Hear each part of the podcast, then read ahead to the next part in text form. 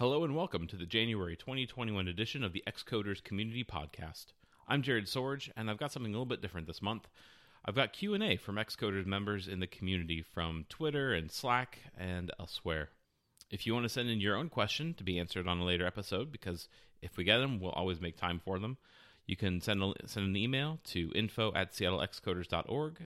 There's a link to that in the show notes. You can send us a message on Twitter @Xcoders. Or join our Slack community, and you can either chat in there or you can send us a message directly. You can get there through xcoders.org/Slack. Our first question comes from @Songpocket on Twitter, and they ask, I have a non-computer science degree, but I've released an app on the App Store. How do I make myself stand out to recruiters of iOS developers? This is an interesting question. I myself don't have a degree, and I know that there are lots of people out there who were doing iOS work after having gotten a different kind of degree. I think a couple things you could do, definitely post that or put a link to that app in your resume as you're getting in touch with recruiters. Put yourself in LinkedIn as an iOS developer looking for work, things like that. I would say start making connections, because the building up a professional network, it sounds really hokey, but it's totally worthwhile to do. And I think the connections you make throughout the community, like joining the Xcoders Slack, attending iOS meetups, there's been a lot more opportunity for stuff like that remotely now, because we can't go anywhere and gather in large groups. And there are those networking opportunities to find job openings and start applying. So instead of waiting for recruiters to come to you, you can find opportunities to go to them. Subscribe to newsletters, because there's always job postings at the bottom of those newsletters, like iOS Dev Weekly, I think Indie iOS Weekly. There's several out there, and they all have... some sponsors by folks looking for iOS developers for their company. Don't let your non-CS degree background hold you back in any way. Bill yourself as an iOS developer, because you are an iOS developer, and gun for that job that you want. Making those connections in the community and in your network is going to be huge, and that's probably where you'll get the first entryway into that iOS developer world. And honestly, once you have the first one, then people will start coming to you a lot more in recruiting, once you start getting some of that history.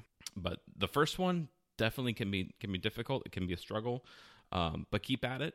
And if and when you start feeling that discouragement or anything, definitely lean on the community that we have at Xcoders, or that you might have built up elsewhere, and keep going, because there's a job out there for you. I know it.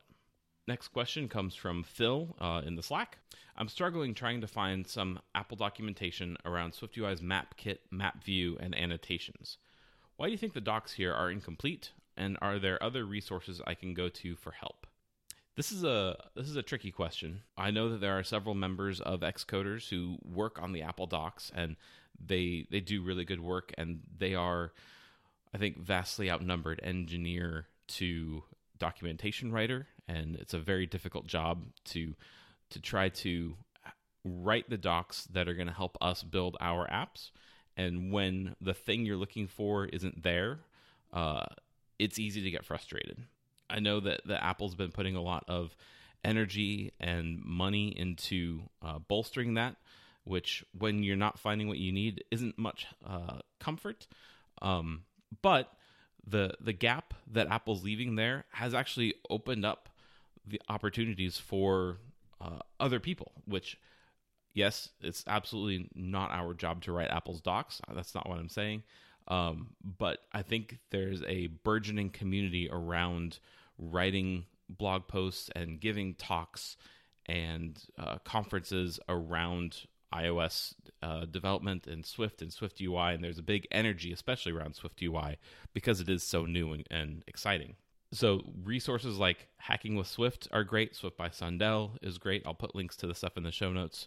And starting off like with a basic web search, I use DuckDuckGo, and I did find one on using MapKit with SwiftUI. I don't know if that's exactly the control you're looking for. And when you're trying to learn something and trying to figure out how to get your task done, having incomplete documentation is really frustrating, and I totally get that. My encouragement would be to file the feedback. Apple knows, I'm sure, where their holes are, but to hear where people are struggling adds another one to the dupe list, and maybe that'll get prioritized over something else that where it might not have. I would also say to look at some of the headers, like the Swift generated headers or the Objective-C headers, if those are still around. Those usually have different documentation and comments to them than Apple Docs would. And maybe you'll find some nuggets there on how to use it. And you know what's really cool? When you figure out how to do what it is that you want to do, then that gives you the opportunity to share that knowledge with the community as well. So you could go and write a blog post, you could post something on Twitter, or you could give a talk at your local group or at Xcoders. I'd love to have you on and hear what your solution was to this problem. That'd be really, really cool.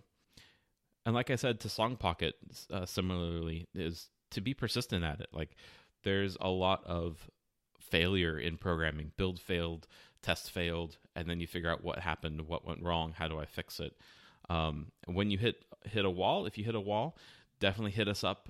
You gave me this question in Slack that we have a debug channel where you can go and ask your question, and hopefully someone around will be able to help. We're all trying to help each other, and that's one of the really cool things that I've loved about Xcoders.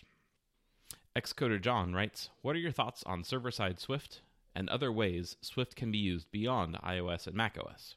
This is really cool. I myself am a big fan of server-side Swift. I've used the Vapor framework, and I've used that for my personal website at jsorge.net. I also use it for my small company's website at Taphouse Software, taphouse.io. Those are both Vapor-powered applications. My personal blog is like I said, a Vapor app, but it's its own blog engine. I use the text bundle file format on disk, and so it's an engine that can take your URL and translate that into, it'll find the text bundle on disk and parse it out, and I really like how it works. And so I'm a big fan. And over the last, I don't know, year or so, I've been using Swift Package Manager a lot more, especially for things like command line tools. And there are a couple of Swift packages that kind of feel like they give me superpowers in a way.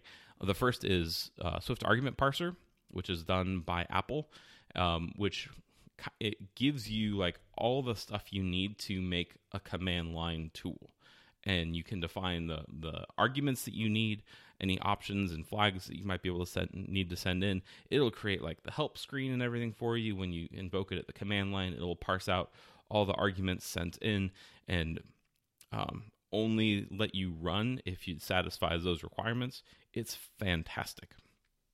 And the other is a package called Shell Out by John Sundell. And what it does is it easily lets you run other command line commands in Swift. So it's all done in throwing functions, and it'll give you the return text as the output. So if you got your invocation becomes standard out essentially. And it's so good. Those two things let me do so much at the command line that would take ages for me to do in something like Shell in like Bash or another scripting language that I'm not familiar with as much, like Ruby or Python.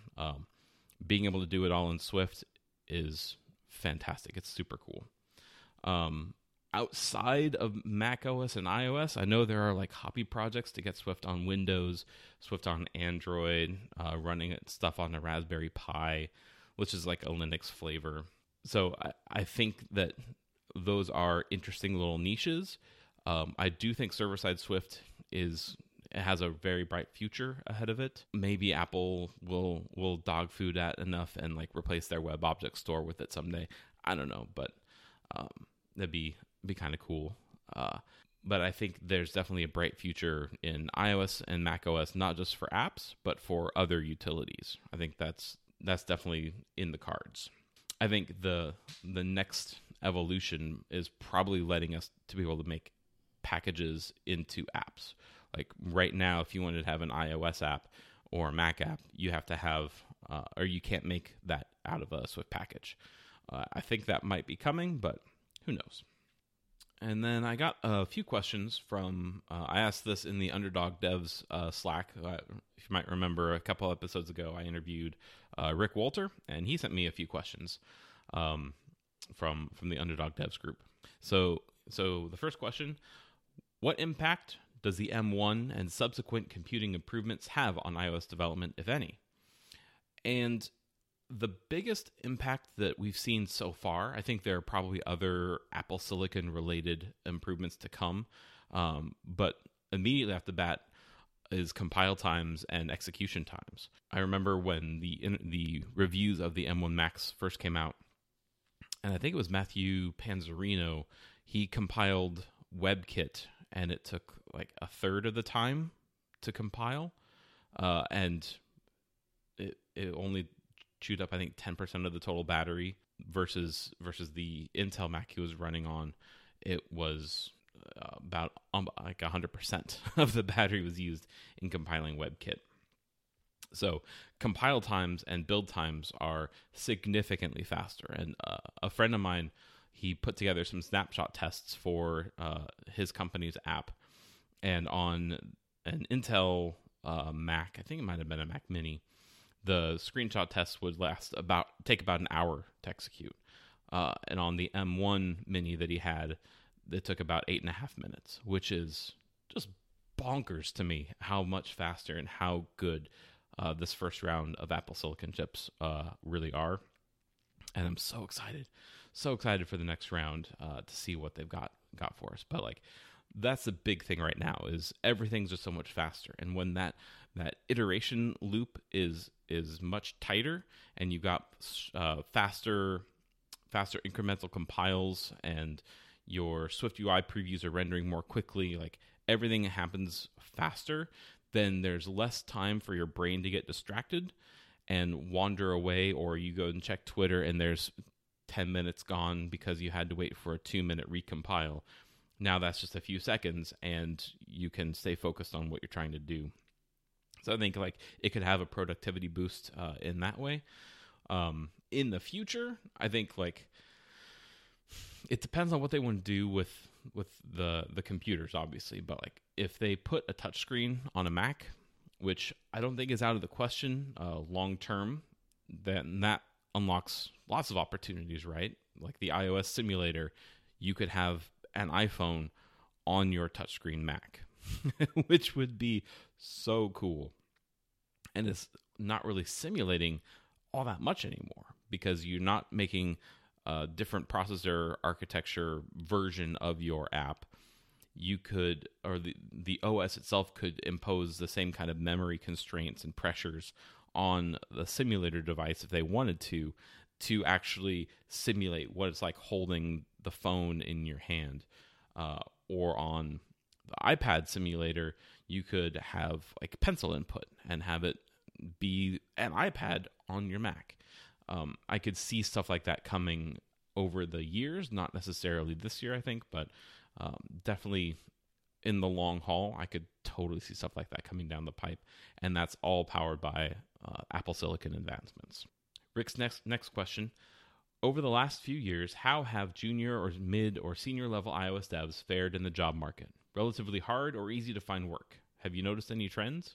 I think it's different for everybody. Speaking from my experience last year, when I got laid off, I found a lot of opportunities for job interviews, and the market for developers seems really quite good overall. I think places are looking for more mid and senior level folks than juniors, which is too bad. I think it would be fantastic if more jobs were available for juniors that then could offer like mentorship and help them level up in their career into mids and seniors.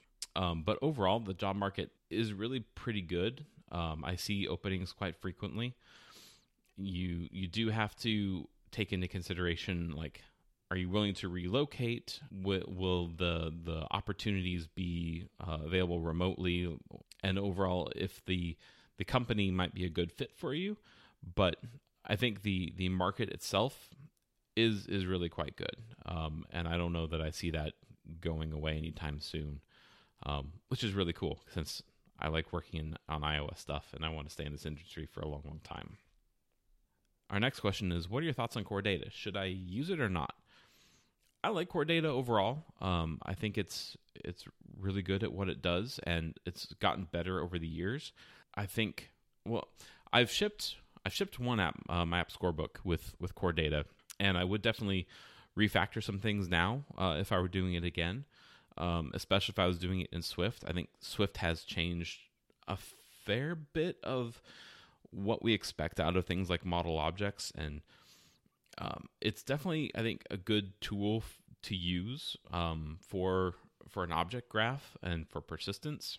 It's definitely worth knowing, and if your app requires that kind of persistence, I'm always a fan of using the first party frameworks and tools over third party solutions.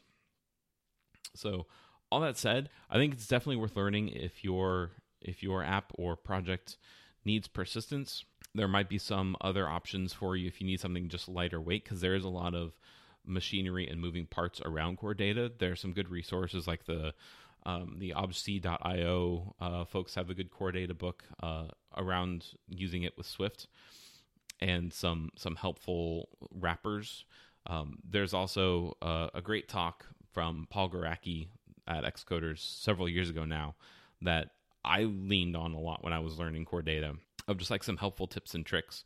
And this is all like Objective-C, totally pre-Swift, even pre-NS persistent container, I think that's what it's called, being introduced, which kind of takes care of a lot of the principles that he was talking about, but like having the one thing that kind of coordinates all of your Core Data operations is definitely helpful. So I would look at this persistent container.